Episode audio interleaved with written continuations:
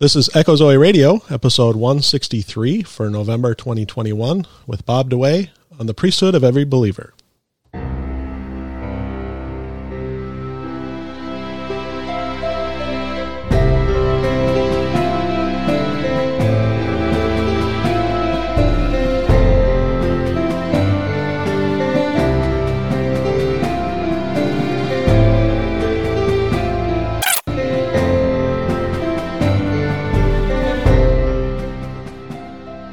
Welcome to Echo Zoe Radio, the podcast outreach of Echo Zoe Ministries, where you'll hear about important topics affecting the church today.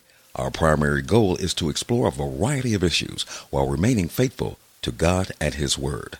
Stay with us for the next hour as your host, Andy Olson, shares his conversation with this month's guest. Here's your host, Andy Olson. I'm Andy Olson. Thanks for listening to Echo Zoe Radio. This is episode 163 for November 2021. Bob DeWaay returns in studio. Bob is theologian in chief and regular preacher at Gospel of Grace Fellowship Church in St. Louis Park, Minnesota. He's also written scores of articles for critical, issues commentary, his online ministry, which is available at cicministry.org. He's back this month to talk about a topic that he's been very vocal about as long as I can remember, and one I'm unsure how we've missed in nearly 14 years that he's been coming and doing shows with me the priesthood of every believer. Our discussion will be based on an article that he wrote on the topic, a link to which I'll have in the show notes. Before we get started, I want to give a little update on locals. So, a few people are trickling into the Echo Zoe locals community, which is great to see. I've been posting material there and have a bunch of things queued up to auto post for several weeks to come. I've also further refined my thinking on how I want to approach the community and specifically thinking about the paywall. So the things that I can't control, I can't control. And that would include things like uh, paying members, posting to the community. We don't have any yet, but um, the person who posts at the locals community gets to decide which side of the paywall their post goes on. But as for what I can control, my plan is evolving as follows. Most of what I put up there will be on the free side of the paywall. I've been posting community updates, thoughts, whatnot, kind of things that you might tweet or post to Facebook. And that's visible to anybody. So I'm also posting videos. Some of that will be on the free side, some on the pay side, and it's pretty simple how I'm deciding to put it, which side to put it on. So if the video is something I've already put on the Echo Zoe store, then it'll go on the pay side of the locals page. So for example, several years ago, uh, Eric Dalman and I did a series on logic, lessons in logic, and that's available at the Echo Zoe store. So those are on the paywall side of the locals page. But also up there, I've got videos going up. If you remember several years ago, I was doing Echo Zoe answers, and people would ask a question, and I would research it. And so those are going up. I only did about five of those, and they're on their way up. Actually, I think they're all up.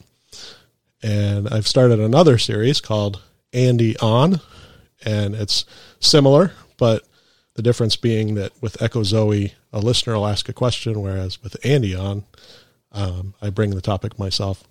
So there's a few of those that are going up or on their way up, and that includes Andy on aliens, Andy on hell, and Andy on paths to God. And I've got a few ideas for some more that I'll be putting up. So those go up every week on Sunday. And if I get an Echo Zoe Answers question, I'll post those. And if I don't, I'll come up with a topic and do an Andy on video. Those videos tend to be pretty short, usually 10 to 20 minutes long each. Also, and this is a, a big one, I do plan to record versions of these podcasts as much as possible. And those will be on the free side, but they're going to be locals exclusives. Or if I do post them on like YouTube, they'll probably be later. So uh, this month's episode, for instance, might not go up until December or January. But uh, if you want to catch it right away, this one is on locals on video, so you can watch it there. And that's on the free side of the paywall, so you do not have to pay to see the videos. So, one more uh, locals feature that I want to start taking advantage of is email alerts. So, I've been doing email alerts, uh, like a little newsletter I send out when I have new episodes. And um, I've been doing that as long as I can remember and we'll continue to do that. But that's also another feature that Locals does. So when I post a new episode on Locals, I all I got to do is click a tick a box and it'll send an email alert. So It's another way you can get alerted to new episodes. So sign up for locals and follow Echo Zoe Ministries. It is free. Most of the content will be free. If you want to see any of the paid content, there's all uh, I've been doing promo codes, so you can get on there. You don't actually have to pay. Just use a promo code, get to behind the paywall, and I've been posting a new promo code every month. We'll continue to do that for further notice until further notice. Um, that said, if you wish to support Echo Zoe Ministries by becoming a paid member, it's just two dollars a month, and that's the locals minimum. Um, I highly recommend if you do so, please go to the webpage, to the website to do the subscribing, the paid subscribing, not through the apps on Apple or Android. Um, it's it's a little easier, and um, that way you don't have Apple or Android taking a cut of that fee, which they are want to do. So um, even if you pay on the website, you can still access the content on your app. It it does transfer over, so it just helps to. It's a, it's a little smoother process. I've done it myself on a few different pages, and it uh, it just works better if you use the website to do the subscribing. So while you're at uh, at it with Echo Zoe Ministries, have a look at the locals platform. There's a lot of interesting pages coming up. The site's growing quickly, and uh, just in the last month or so, they announced they're merging with the video platform Rumble. So they've been growing a lot since that. But so check us out at lo- uh, locals, echozoe.locals.com. And then uh, show notes for this episode are at echozoe.com slash 163. That's where you'll find an outline of the discussion, list of scriptures that we refer to during the show, additional resources, including the link to the article that Bob wrote that we're going to be talking about, and even uh, related episodes. So if you're a newer listener and might be interested in older episodes, you can check out the related episodes in the archives. And uh, that's at echozoe.com slash 163.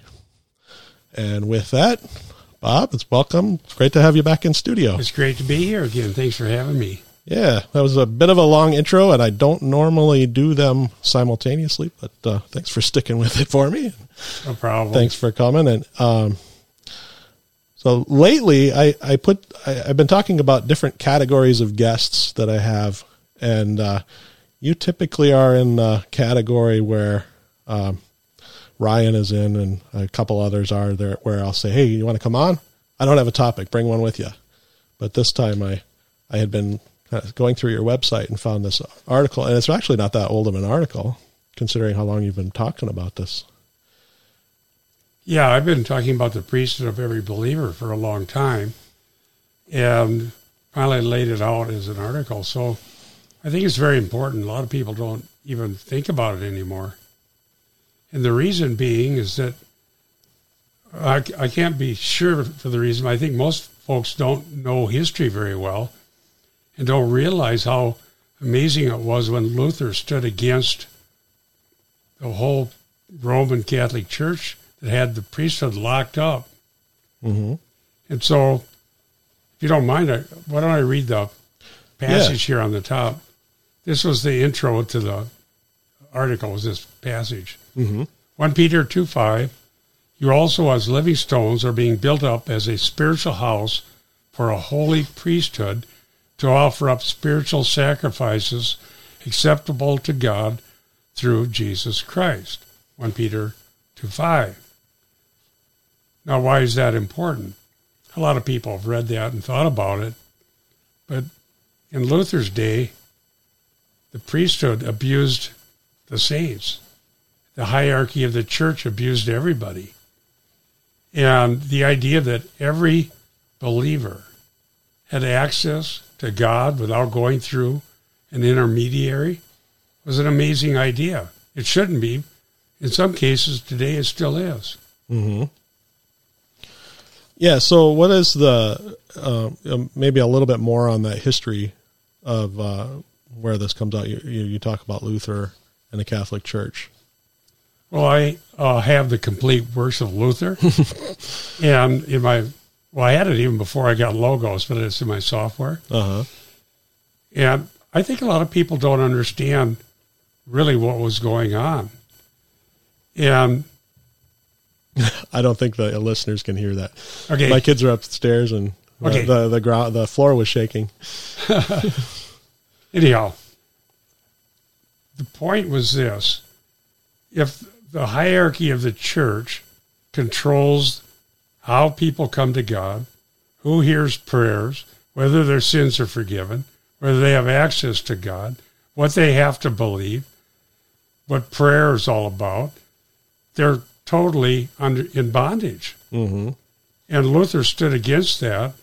And in some cases, he had a very, very strong biblical argument.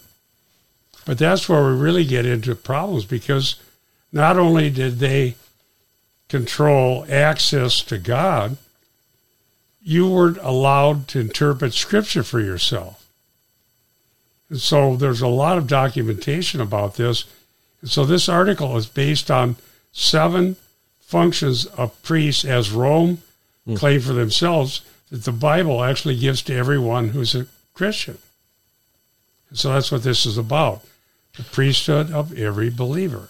So before we get into like uh, that the believer level, what you know biblically speaking, what is a what is the role of priest? Well, biblically, so we have Old Testament priests, and then we have our, of course, our high priest.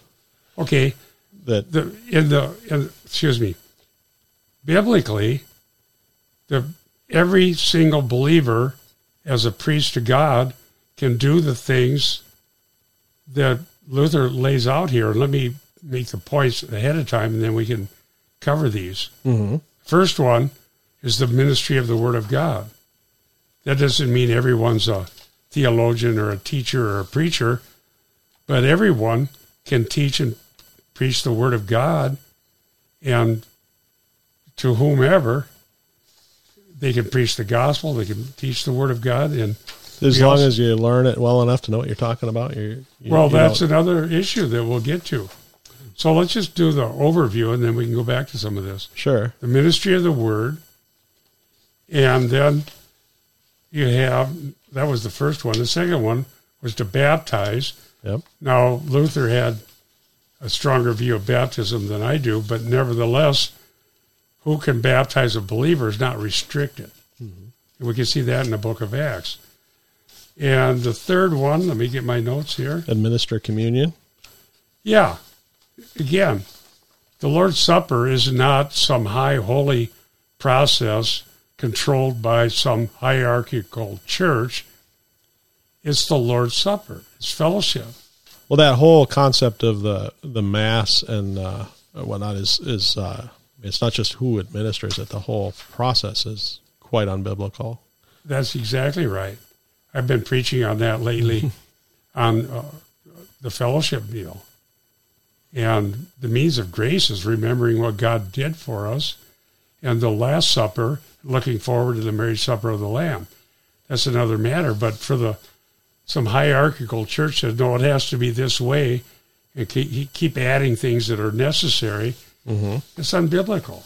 Well, we've talked about off and on over the years the the whole concept of or the of how the Eucharist, where the Catholic Church basically re-sacrifices Jesus over and over and oh, over oh, yeah. again. That's not right. Once for all. Right. A lot of people that are Roman Catholic and then find out what the real gospel's about, forgiveness of sins, they like to I excuse me, I would tell them go study Hebrews Mm-hmm. The book of Hebrews tells us that this was done once for all. And another place to go is Ephesians, which helps define the church. Mm-hmm. Uh, so there you have the once for alls of Hebrews. And in this article, I cite many of those verses. Yep. And the fourth thing was binding and loosing. Another thing that's misunderstood. Yeah, you talked about even within our own church like our local congregation. Well, as new people is, come, binding and loosing, a lot of people think if they haven't been around and haven't been taught, means you bind Satan. Mm-hmm. Depending on where they came from. If people come from a more charismatic background, they hear Satan bound over and over again. Mm-hmm. When I began, he keeps getting loose. Yeah, somebody's loosening. He keeps getting out again. yeah. So that was the original reason I wrote about that, which, by the way, was 30 years ago this next April. Oh, wow. So Critical Issues Commentary began in April of 1992. Wow. Issue one and issue two were about binding and loosing. Mm-hmm. And there, I brought up the idea that this is about teaching and doctrine in Matthew and elsewhere, Yeah. not binding Satan because they took the term binding, same in the Greek, but it was in a parallel about binding a strong man. Yeah. And so the very first two issues, now there's 140, I don't know, plus all the other ones, maybe 150 theological articles. Mm-hmm. This is 133, but there are other categories as well. Nevertheless, people never thought of that. But in Luther's day, that was the issue. If the Roman Catholic Church said this is bound, in other words, if you do this, you're a sinner and you need us to forgive you, you're bound by this law that we made. Luther said, no, binding and loosing is for all Christians. Mm-hmm. But the authority of Scripture has to be the ground, the bedrock. God has spoken once for all, as it says. So Scripture isn't going to change. But if you misinterpret it, your misinterpretation is not binding. So if someone teaches and says, here's what the Scripture says, the author, inspired by the Holy Spirit, determines the meaning Mm-hmm. the Holy Spirit used the author, like Luke or Paul or Moses, whoever spoke. We read that. The reader doesn't determine the meaning, the author does. Just like anything else that Right. So someone in a setting, a home fellowship, in our case, a Sunday school class, we're looking at a verse. We don't say, well, okay, here's the verse. What's it mean to you? What's it mean to you? What's it mean to you? What's it mean to you? That's not the point. The meaning doesn't change. Mhm. What we need to establish are implications and applications that, if they're correct, are binding. I know we have on Critical Issues site some. In fact, uh, Ryan actually has some of the Oh yeah. some of the teachings that we did some years ago on that. Did part of our theology. Yeah, I forgot about that. Ryan used to tack on. He'd have a like a you'd have you'd put out an issue and you'd have an article, and then Ryan would have a follow up like a. Well, he was teaching and back in, under different iteration, Mm-hmm. and our our daughter Jessica, who's now in her forties, she's edited those and they're in there, so you can look up a lot of these. Oh, you're talking about the the audio and video. Yeah, Okay. the YouTube. Yeah, I'm just uh, I'm just referring to the actual written articles. You, Yeah, they're, I, they're- I've long forgotten that because Ryan went off and started conquering King in about 2009, I think. yeah, and about that time, we were we published articles. Yeah, prior to that, Ryan had articles as well. And listeners know Ryan 'cause Ryan's on the board of Echo Zoe Ministries Yeah, and and so I met him in Sunday, sc- not Sunday school, in seminary. seminary. Yeah. um, in the 90s. As we continue on, so then binding and loosing Mm-hmm. is very, very important, and that's probably the key one, besides uh, declaring the terms of entrance to the kingdom. Which one were we on here? Um, well, I think the next one was pray pray for others. Bind and loose. No, five was to offer, Offer sacrifice. sacrifice. Sorry. And you might say, well, wasn't the sacrifice once for all? Yes. The Mass is not a valid sacrifice. Mm-hmm. The sacrifice that we offer is a sacrifice of praise. And we are um, offering our bodies as a living sacrifice, not that atones for anybody's sin, but we're thanking God for what He did for us. And we go forward serving Him and praising Him. And so that's how Luther laid it out, and it's biblical. Mm-hmm. Now, let's go. Then we get to praying for others. Okay, pray for others is number six. And course, we know that, but a lot of people don't. How many people think if some holy person, somebody really close to God, prays, God might hear them, but I doubt he'll hear me? Or as a lot of Catholics do, they they pray to Mary, hoping Mary will pray to God. But yeah, that, well, frankly, we've talked a lot about that. That's an insult. Well, right, but it goes right to what you were just saying about you know, some some high holy person that I mean they revere her as that's that's what they consider her as to be. But, but anybody who's not on the scene of history can't even hear us. Right. Well, we know that. Well, unless uh, dead saints are omniscient, how many people can they listen to at one time? Yeah. Well, nobody said that. Nobody ever gave a Catholics a pass for not having problems with their doctrine. okay, you're right about that. But here's a passage that I cite in this article, James five sixteen. Therefore, confess your sins to one another and pray for one another, so you may be healed. The effective prayer of a righteous man can accomplish much. That's under this one, mm-hmm. which is shorter than most of them. It's not an absolute promise that everybody that gets prayed for will be physically healed on the spot, but we could pray for each other. Right. Yeah. And so then seven, the last one, judge doctrines. Now that is what they would not allow Oh, Luther or anybody else to do. And that's what I think most any church or denomination, and I just written an article that about creedalism, which I don't believe in, Mm-hmm. because it inhibits people from questioning anything or judging anything. Because a lot of times people are separated from fellowship, even in reformed or evangelical groups, for questioning. And if somebody has a better biblical ground for what they're teaching, then we should be able to look at that and go to the scriptures and search the scriptures. Yeah. Okay, so that would be the seventh point to judge doctrines. That doesn't mean I can say I'm right and everybody that's ever taught on it's wrong. I wouldn't want to do that because that's unlikely to be correct, although Luther stood against the whole church, but he Yeah. stood on Scripture. So that were the seven ones that I have here Yeah. came out of Luther's teachings. And the citations that he had, that I have of him citing Rome, I think it would shock most, most people, unless they just blindly follow the Pope. It's shocking what was claimed and what was said. I have, have another document here with Luther citing Rome and what they claimed and what they were teaching. It was so abusive. And so, in order to back off a little bit, they had the Council of Trent.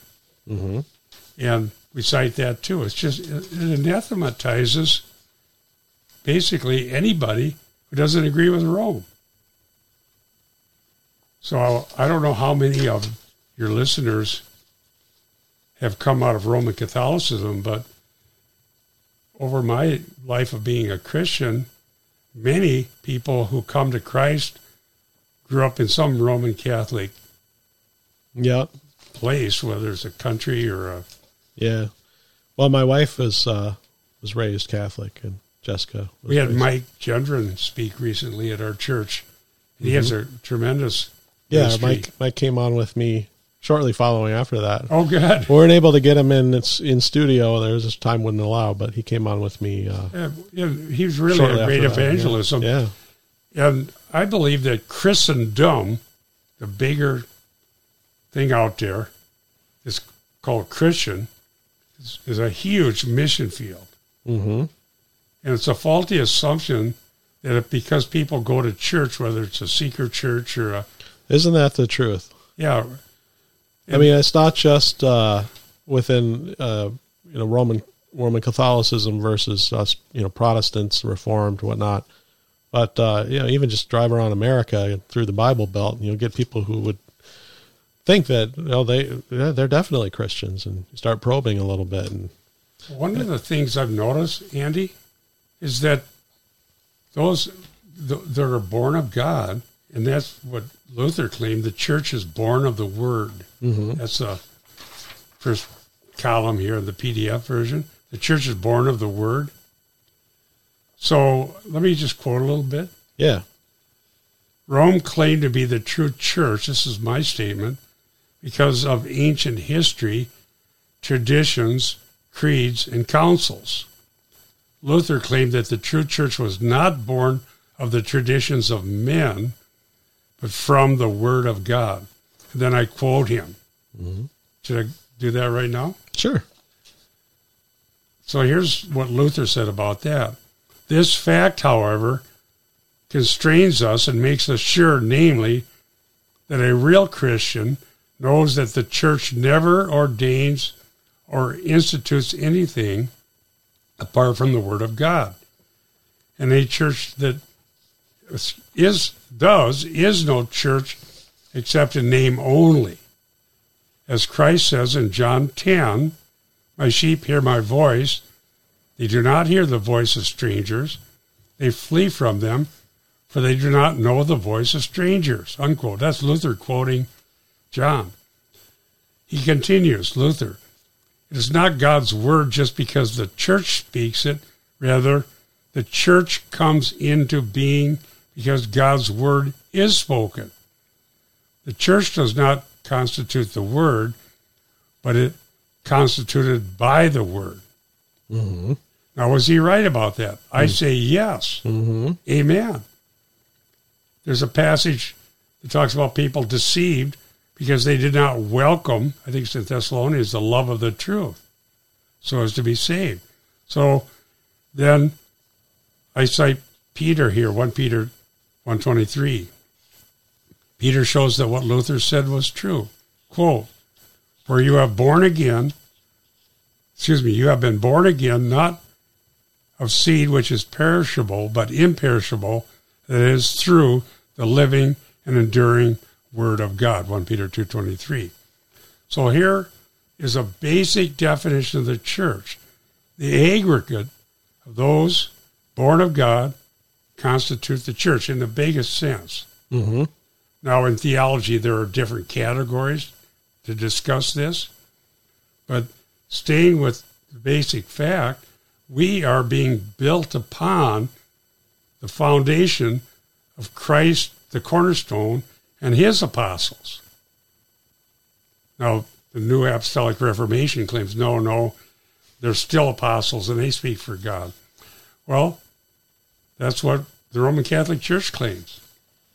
But that's not what the Bible teaches in Ephesians. So, Yeah, it's interesting you mentioned that because it, it seems like every time there's a theological issue that comes out throughout church history, it it always uh, you know the the, the further we get down into into history, the more it seems to rehash the old stuff. I mean, the the well, yeah, the truth hopefully gets repeated, but usually it's the same.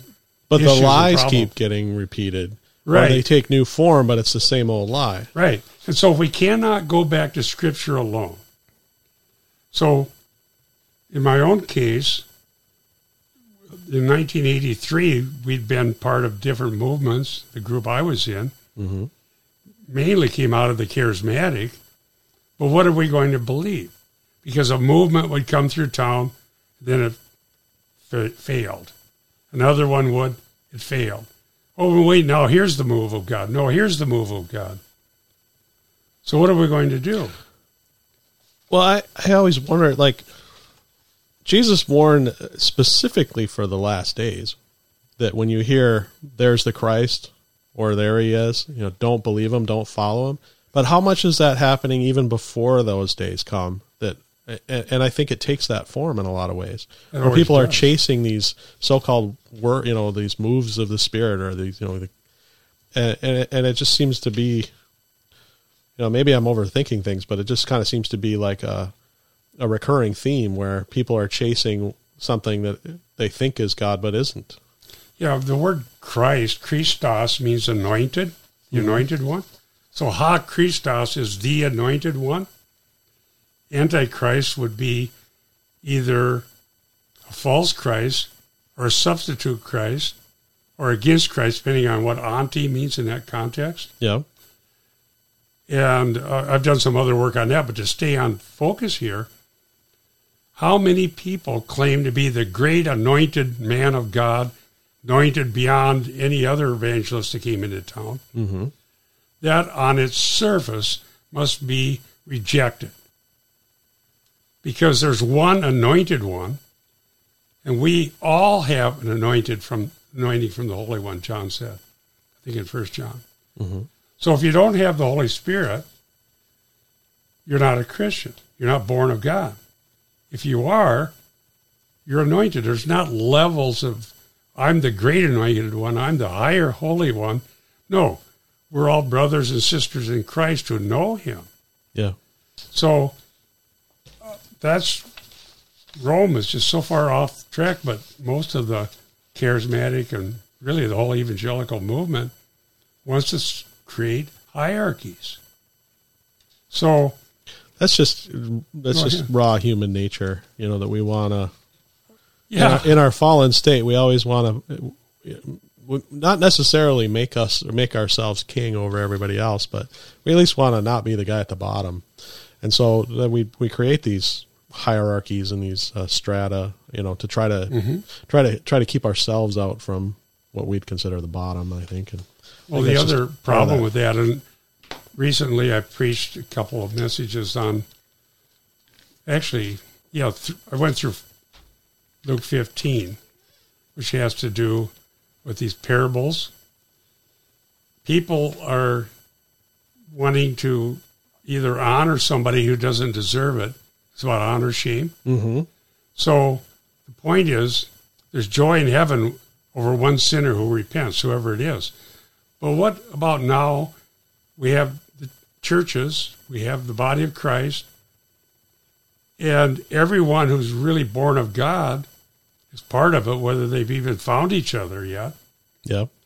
Now, in First Corinthians, which is the project I'm working on now, which is preaching through that, it's often been misunderstood that some people are more important than others and we can figure out who the spiritual ones are and who the carnal ones are, and whose gifts are important and whose gifts are not important. And I hope, by God's grace, to be able to teach through that and, show that biblically, we're trying to make judgments that we don't even know. Yep. It's God's business in heaven, in the eternal state, however that is. I'm premillennial, mm-hmm. and I believe there's a real marriage supper of the Lamb and so on, and there's a complex event, but nevertheless, we don't know. So we may think somebody's really great, they're not even a Christian. But even amongst those who are, let God decide who's important. We need each other. Right now, we need each other. Yeah. Well, talk about hierarchies. Look at Rome honoring people, and most don't even know God. So that's why I felt it was important to write this article. So the two things that I hope everyone can keep in mind. Number one, the authority of Scripture. Yep, that's a thread I saw through this too. Is that it's pulling us yep. back into a sola scriptura. Right. So here's the two things. Now we've done that one before. You have on your yep. uh, five solas. Yep. So sola scriptura, the five solas. But if you don't have the priesthood of every believer, and you don't have the idea that some group or subgroup or better person who knows more than I do understands things, so I better just listen to them well, then you can't judge doctrine. We're making judgments that we can't know at this time. It's not who is the most articulate, who has the biggest building, who can get more people to give them money. Mm-hmm. Scripture alone, and then the priesthood of every believer. Well, I like how you brought that up with. Uh, I mean, I, try. I was trying to think this through as you finished your thought, but um, another angle of this would be rather than looking to to higher level people, but people often will also kind of just throw up their hands and say, "Well, I don't know. This is a tough doctrine. You know, better or smarter people than I have tackled it." And well, um, that doesn't mean that we can't search, especially now. Well, that's my point. Is that this let this be an encouragement to people that doesn't matter how smart the preachers are that you're listening to or the authors that you're reading you have if you're if you're belong to christ you have as much authority as they to dig in the word and and Mm-hmm. and research this theological issue that you're tackling. Absolutely. And as I've been teaching through Acts over a really long time because we have a lot of discussion, in Berea, they were willing, these were Jews in the synagogue, but they were willing to search the scriptures to see if these claims were true. What were those claims? That Jesus Christ really is the promised Messiah, despite the fact he was rejected. Stephen's speech in Acts 7 cites scripture. Mm-hmm. They were thinking, well, if he's the Christ, why did the Romans and the Jewish leaders mock him, curse him, and, all of these things? Who would allow themselves to be shamed? They didn't know that he was bearing the shame for them. So that's how you search the scriptures. At that point, he ascended to heaven. We have the scriptures. We have Jesus as the high priest. We have access to the throne of grace, Hebrews 4.16. And this idea that we need a shaman type person to mediate between us and the world of the spirits is just part of the human fallenness, but it has no place in the church. Mm-hmm. So you talk about the ministry of the word. I think Yes. is the next section. Yep. Ministry of the Word. Now, here's something I firmly believe is that because we're born of God, the church is born as the Word of God is preached, the gospel is preached, people believe. Those born of the Spirit, innately, because of the Holy Spirit who indwells them, if the truth is taught clearly, they will hear and hunger and they will grow. And they will love it and they will want to learn more. I I believe that well since I was converted, I got off track chasing spiritual experiences, came back to the word. So the ministry of the word is the preaching of the word of God. And I have something here I marked. Three stars means I better tell Andy about it. So um, It's like a sermon, you know, sermon notes. You got different colors. You got yeah, I know stars, and you got different people underlines. I don't know why it, it works for me that way. Otherwise, it all looks black.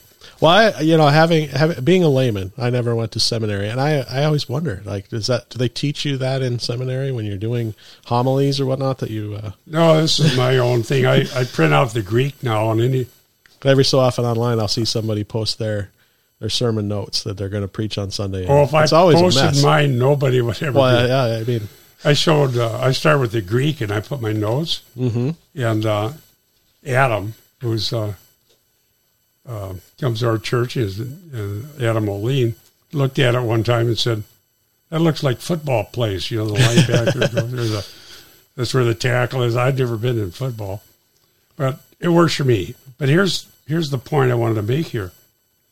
This is something I wrote here.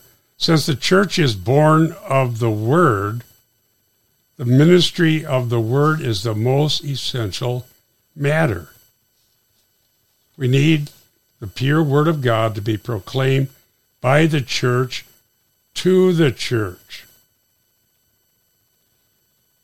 By the church to the church. So in politics, they talk about preaching to the choir. Mm-hmm. But when it comes to the pure Word of God and the way churches are most of the time, very few in the choir have heard the gospel. Preach to the church. Yeah, And because if And- people are hungry for the word of God, those born of God hunger for it. Like newborn babes in Christ, as it says in Peter. And um, the Yeah, Roman we- Catholic Church took that away. yeah.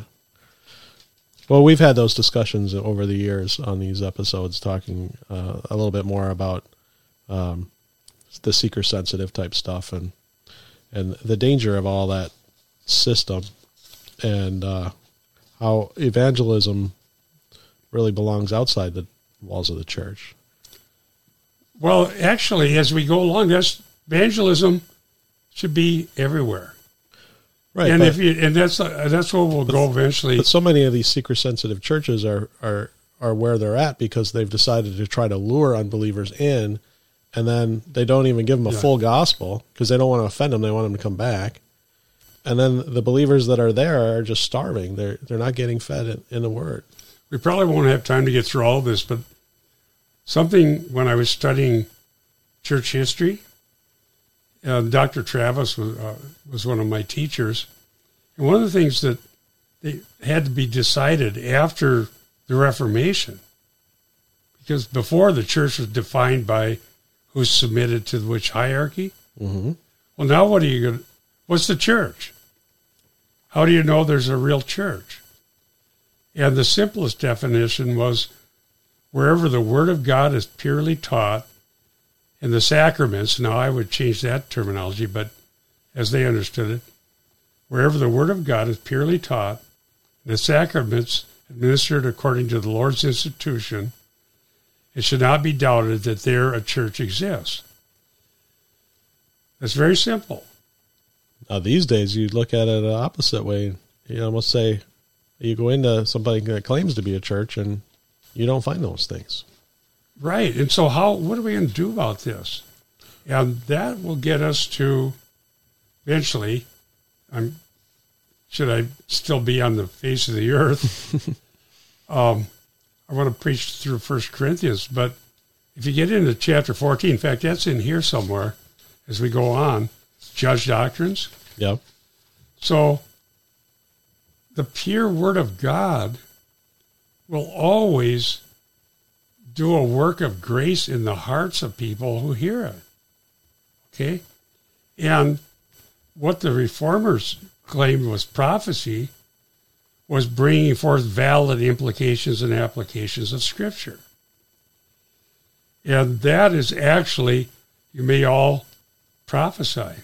That's this other article, a prophetic calling. Yeah, we're gonna I, at some point in the future, maybe uh, 2022 or something. I'd I'd like to have that be issue our 95. yeah. I'd like that to be maybe our next episode together. I would love to do that because you hear people prophesying in charismatic Pentecostal churches Mm-hmm. or New Apostolic Reformation. Thus saith the Lord, and in or however they do it, it doesn't matter whether it ever happens or not. yeah, But then eventually you have no solid rock to stand on. False prophecy never benefits anyone.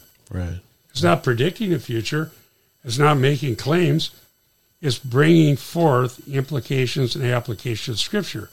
So, if someone reads what something we just read here from Scripture, let's just do it right here. 1 Peter 123. You've been born again, not of seed that is perishable, but imperishable, that is through the living and enduring Word of God. So I'm making a claim that the Word of God is the Bible is inspired by the Holy Spirit, and the proclamation of the Word is that which the Holy Spirit uses not only f- to pierce the hearts of those who weren't saved, Mm-hmm. but to edify the flock. So, what about in 1 Corinthians 14 when it says, If you all prophesy and an unbeliever comes in and he'll fall on his face? Now, it's an ideal, it doesn't always happen. God is here. Now, why? Because a miracle is done? No, because the Holy Spirit pierces the heart. Right. And so, if a seeker church preaches the pure word of God and makes applications that follow, which can be judged whether they follow or not, they're going to empty the church down to the few that are Are actually saved. actually the elect. Yeah. Some people, why? I don't understand why people object to the term elect when it's throughout the Bible, but That's another episode. that's another episode. We Yeah. probably did that. Well, the point is, some people will come and keep hearing the pure word of God. We can't see the heart.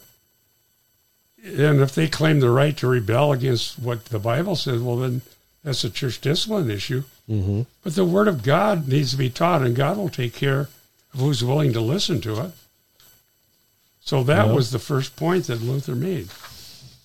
we're going to probably run out of time, but Oh, that's okay. We won't get it through it, and I will have a link to the article. So if anybody Sure. who wants to finish, maybe I should look for whenever I did a bunch of these stars. But yeah, now the Lord's Supper, I don't know. Even that's been debated throughout church history. What's that mean?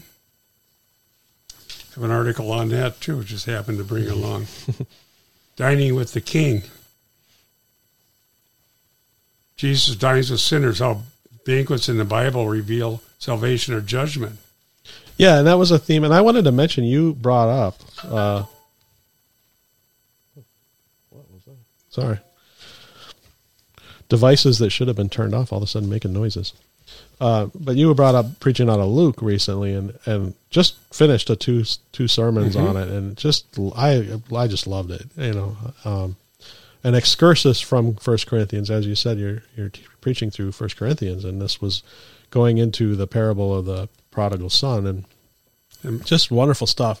Because I always appreciate, I think I mentioned it before. I always appreciate stuff that gets into um, not just the scriptural context, the literary context, but the historical context as well, and shedding more light on what we're reading. Yeah, if we don't understand the parable, I mean the context in which they were taught by Jesus, we don't understand what the point is. So that's what that was about. But that's just uh, applying what we're talking about, ministering the word. Yeah, and people get excited about it when they understand it better. Well, I just expressed it here, just right here Well, now. thank you. so then, uh, to baptize. Now, let me say something about that. Some people have said when I started citing Luther over the years, well, Luther had all kinds of problems. That's true. I, I, he wrote things that would make us blush. hmm Uh, his diatribe against the Jews, we, we would reject that. But that's not the point. If the authority of Scripture and the priesthood of every believer is true, as he claimed, then we can judge Luther Right. because he's not a writer of Scripture. He's not an apostle. And he wouldn't take issue with that either. He would invite. If, it. if I have the better reading, then and I have a citation somewhere that he basically said it doesn't matter who the prelate of the church is, but if somebody speaks something that's true, then they have to be silent. That would include the Pope, by the way. hmm You started talking uh, uh, about baptism earlier, and that was our next point. Yeah. Um, is uh, is to baptize. And what I found interesting reading through here was that uh, Luther would, when you when you start off talking about baptism, that even the Roman Catholic Church wouldn't uh, wouldn't disagree with necessarily that that They thought baptism saved you, and if it's an emergency, somebody could do that. right, but yeah, that that that you wouldn't need to be the priest to to do a baptism. Right. And he used Rome's own. So Luther just took that and pushed it out in the open. Took this. Yeah, exactly. So then administering uh, communion. Um, I'm going to cite something here on the center column on page four, the PDF of this. This is Luther. Those who oppose this have no foundation on which to stand, Luther said, except the fathers, the councils, tradition, and the strongest article of their faith, namely, that he quotes quotes within the quote, "We are many, and thus we hold; therefore it is true." Now I've cited that a lot of times, and I find Protestants don't like me citing that because they have their creeds and councils, and that's all you need to know. hmm I just published an article about that. I'm not saying there was nothing true ever taught by Rome. For example, the Trinity is true doctrine. And many Protestant creeds and councils have way more truth than what you could find scouring through all the documents or even the latest catechism. But anything written after the scriptures, the canon of scriptures, by real anointed prophets, Luke, Paul, the people, the apostles, prophets, can be judged and must be judged. I would never want to say, I spoke, I wrote, you have to listen to me. Because then you are silencing the church and you're not allowing this necessary process to happen the priesthood of every believer. So, yeah. authority of Scripture doesn't mean every believer is right, but you can't say we are many, we are ancient, therefore we are right, we are true. Well, that's something um, you know. I don't completely agree with your stance on creeds, but I've always appreciated your. I've always you know the your position that uh, you know a lot of people that listen to me come from a more creedal church. I know, and uh, especially on the more um, Presbyterian side, they tend mm-hmm. to be mm-hmm. more creedal. Uh, but Reformed churches in general tend to be quite quite creedal, and uh, and that's I, have always appreciated it because I come out of a, a, more of a Lutheran background growing up too, okay. and and so and I see like the churches that I came out of as a child were creedal as well, but uh, I they are more I think what you speak against, and when you speak against creeds, where it just becomes kind of a a rote uh, practice. It's not they're not learning anything, they're not teaching anything. Uh, you know, more unlike you know our more orthodox Presbyterians would be very creedal. Properly use creeds for the most part. They use a creed to not not to um, to box people in, but to explain and to say to uh, you know this is what the scriptures mean and this is how we've understood it, mm-hmm. and and to help to teach the scripture. And it's not it doesn't replace scripture. Whereas I think some other churches that you speak against more, it becomes almost a replacement for scripture. I think the process of history, and this is why I'm not creedal in that sense. Mm-hmm. I would not deny creeds that, especially even Luther said the Christological creeds, he didn't even question because he believed they were biblical. Mm-hmm. But the tendency is that as generations go on, you get further from gone. the scripture that inspired him in the first Actually, place. you go two or three generations, generally have liberalism. Right, and that's what I'm talking about when I because because I not only came out of Lutheranism, but I came out of the the most liberal part of Lutheranism. Well, there's and, also hyper conservative Luther, Lutheranism, and you go to the front page of their website, and they said our creeds are true, therefore they're binding. Well, whichever one, I don't know which one that was. I cited an article I wrote mm-hmm. recently. Well, why would you join that and then go challenge anything? Why would you even bother to teach it? It's already true. So I just don't think it preserves the faith. Yeah. No, I, I definitely see and, and respect that perspective. If you have the you know. passion to preach it, and you can prove it from Scripture, I would say this anyone that would try to reject the definition of Chalcedon or some of the more important ones, the hypostatic union, mm-hmm. we need to know these things. Right. Yeah. But if you can go into Hebrews and with passion and clarity preach Hebrews 1, 1 through 3, John 1, 1 through 18, mm-hmm. preach, which I like to do almost every Sunday in some regard if I'm preaching, more people will be excited about it than say, look at this creed that we signed.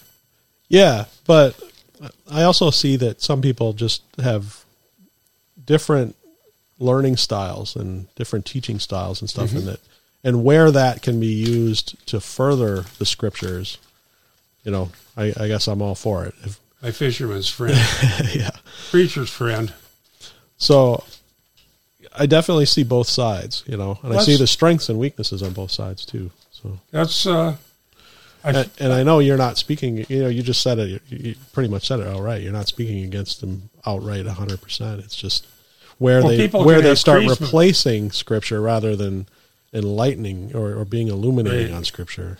Uh, what what ends up happening though is setting up um, walls that allow people to abuse them in some cases. It's not necessary. So I, And I think, and I, I, I don't bring this up just to hash out creeds. I, I think it's relevant to this discussion here. I mean, It this is. really talks about like some of the wrong directions that that the church has gone Yeah. on in the past because of things like that. But the thing that uh, Luther affirmed the Christological, early Christological creeds, Mhm. that you'd be a fool to mess with those. mm-hmm.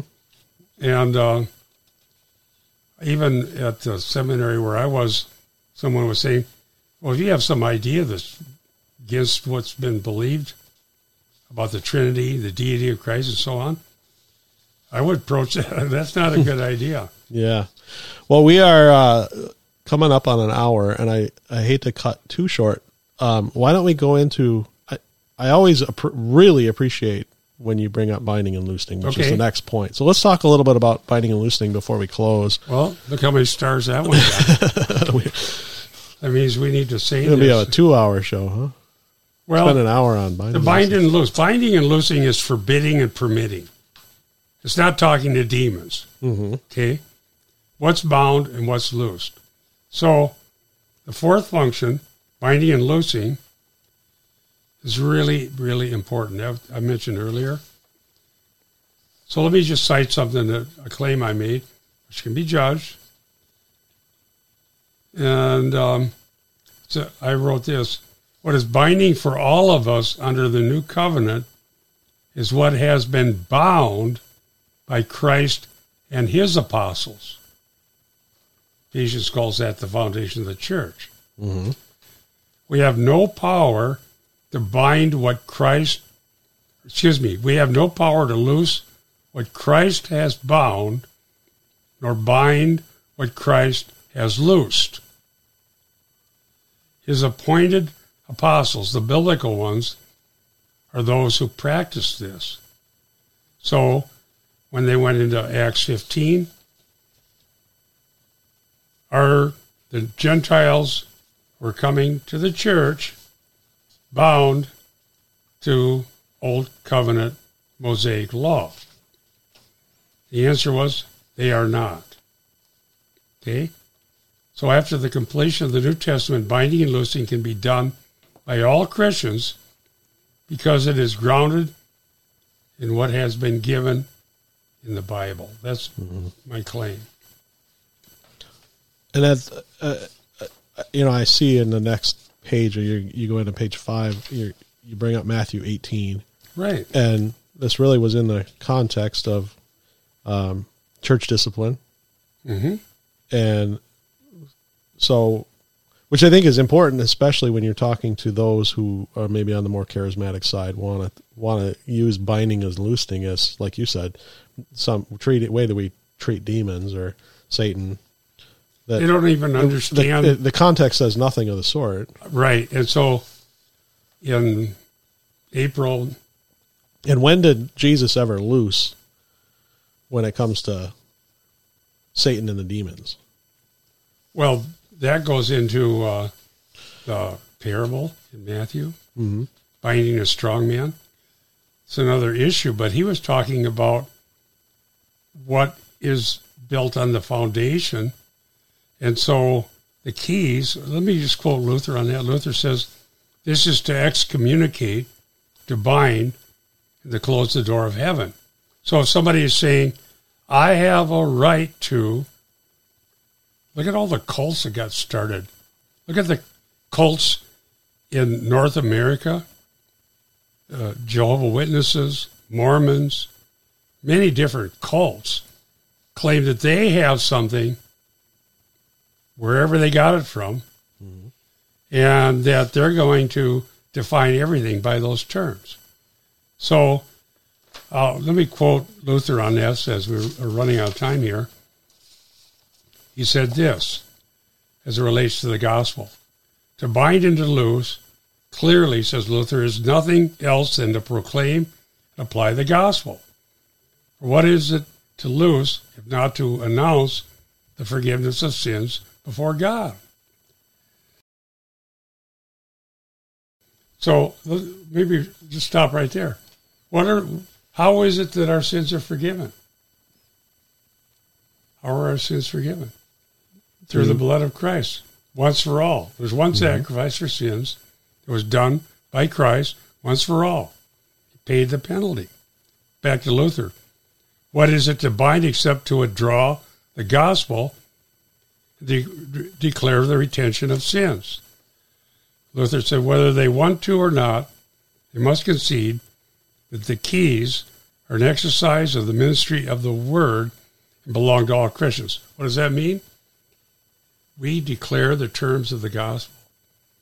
That if you turn from serving self, sin, being dead in your sins, Satan, all of the darkness that you're living in, and by God's grace turn to Christ and trust Him alone, and His once for all shed blood paid the penalty for all sins for those who believe, then neither Rome, nor Satan, nor demons, nor religions, nor anybody else can nullify that if you're trusting in Christ. Amen.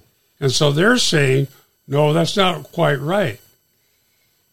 Yeah, if you're baptized and you do what we tell you, but then you're going to be back with your sins again and you keep going through the process. That's everything. Mm-hmm. So if we declare the truth who Christ is, what he did, the doctrines of the faith are taught regularly and forthrightly, God will use that. Because those who hold to the whatever creeds or councils they found years ago, I haven't seen it keep people alive, excited, serving Christ for more than a if, it, if even even two generations is generally gone. Mm-hmm. I grew up in a reformed town, reformed, and I don't. I know this isn't always true, but in our little town, Dutch Reform almost was synonymous with hypocrite. It shouldn't be that way, No. but it was because they couldn't even escape from their own culture, their own history.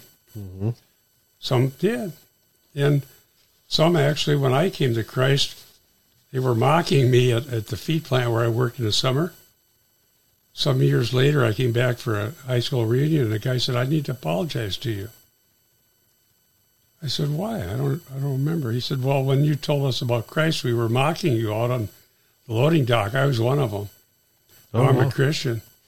Praise God. That was twenty years later, more thirty Wow. years later. Praise God. Yeah. Well, I will leave a link to the article. It's good. Um, I always enjoy your stuff. Of course, that's why we're here. But and I would love to do a follow up with. We've got the priesthood of every believer, and you did an earlier article on Prophetic. prophetic calling of every believer. So we are all, in a sense, we are all priests and prophets under the high priest and the great prophet Yeah. of Christ. Uh, the the lowliest person can declare prophetically, meaning preaching Christ, that if you believe on Him, your sins are forgiven, and you and you have eternal life. Anyone who believes in Christ can do that. Amen. Well, thanks, Bob. I appreciate it so much. Well, I'm honored to be part of your show. So, yeah. Echo Zoe Radio is an outreach of Echo Zoe Ministries. If you are blessed by the show, please consider offering your support. There are many things you can do to help, including prayer, sharing the show with others, and your financial support. Echo Zoe Ministries is a registered nonprofit organization with 501c3 tax exempt status, and your donations are tax deductible. For more information about how you can support Echo Zoe Ministries, please visit echozoe.com slash support. That wraps up episode 163. Thanks for listening to Echo Zoe Radio. For show notes, visit echozoe.com slash 163. Don't forget also to check out the Echo Zoe Ministries locals page, as we've been talking about in the last few months. echozoe.locals.com. That's L O C A L S dot com. You can support the ministry there as well as interact with the community, and I look forward to seeing you there. And Lord willing, we'll be back, back next month with the November episode. Uh, or, I'm sorry, the, I'm reading copy of last month's script. We'll be back next month with the December episode of Echo Zoe Radio. And uh, we've got the guests are ready to go. We're going to do uh, Andrew Rappaport and Fred Butler will be back for another um, roundtable discussion. But uh, we'll be back, Lord willing, with that episode soon.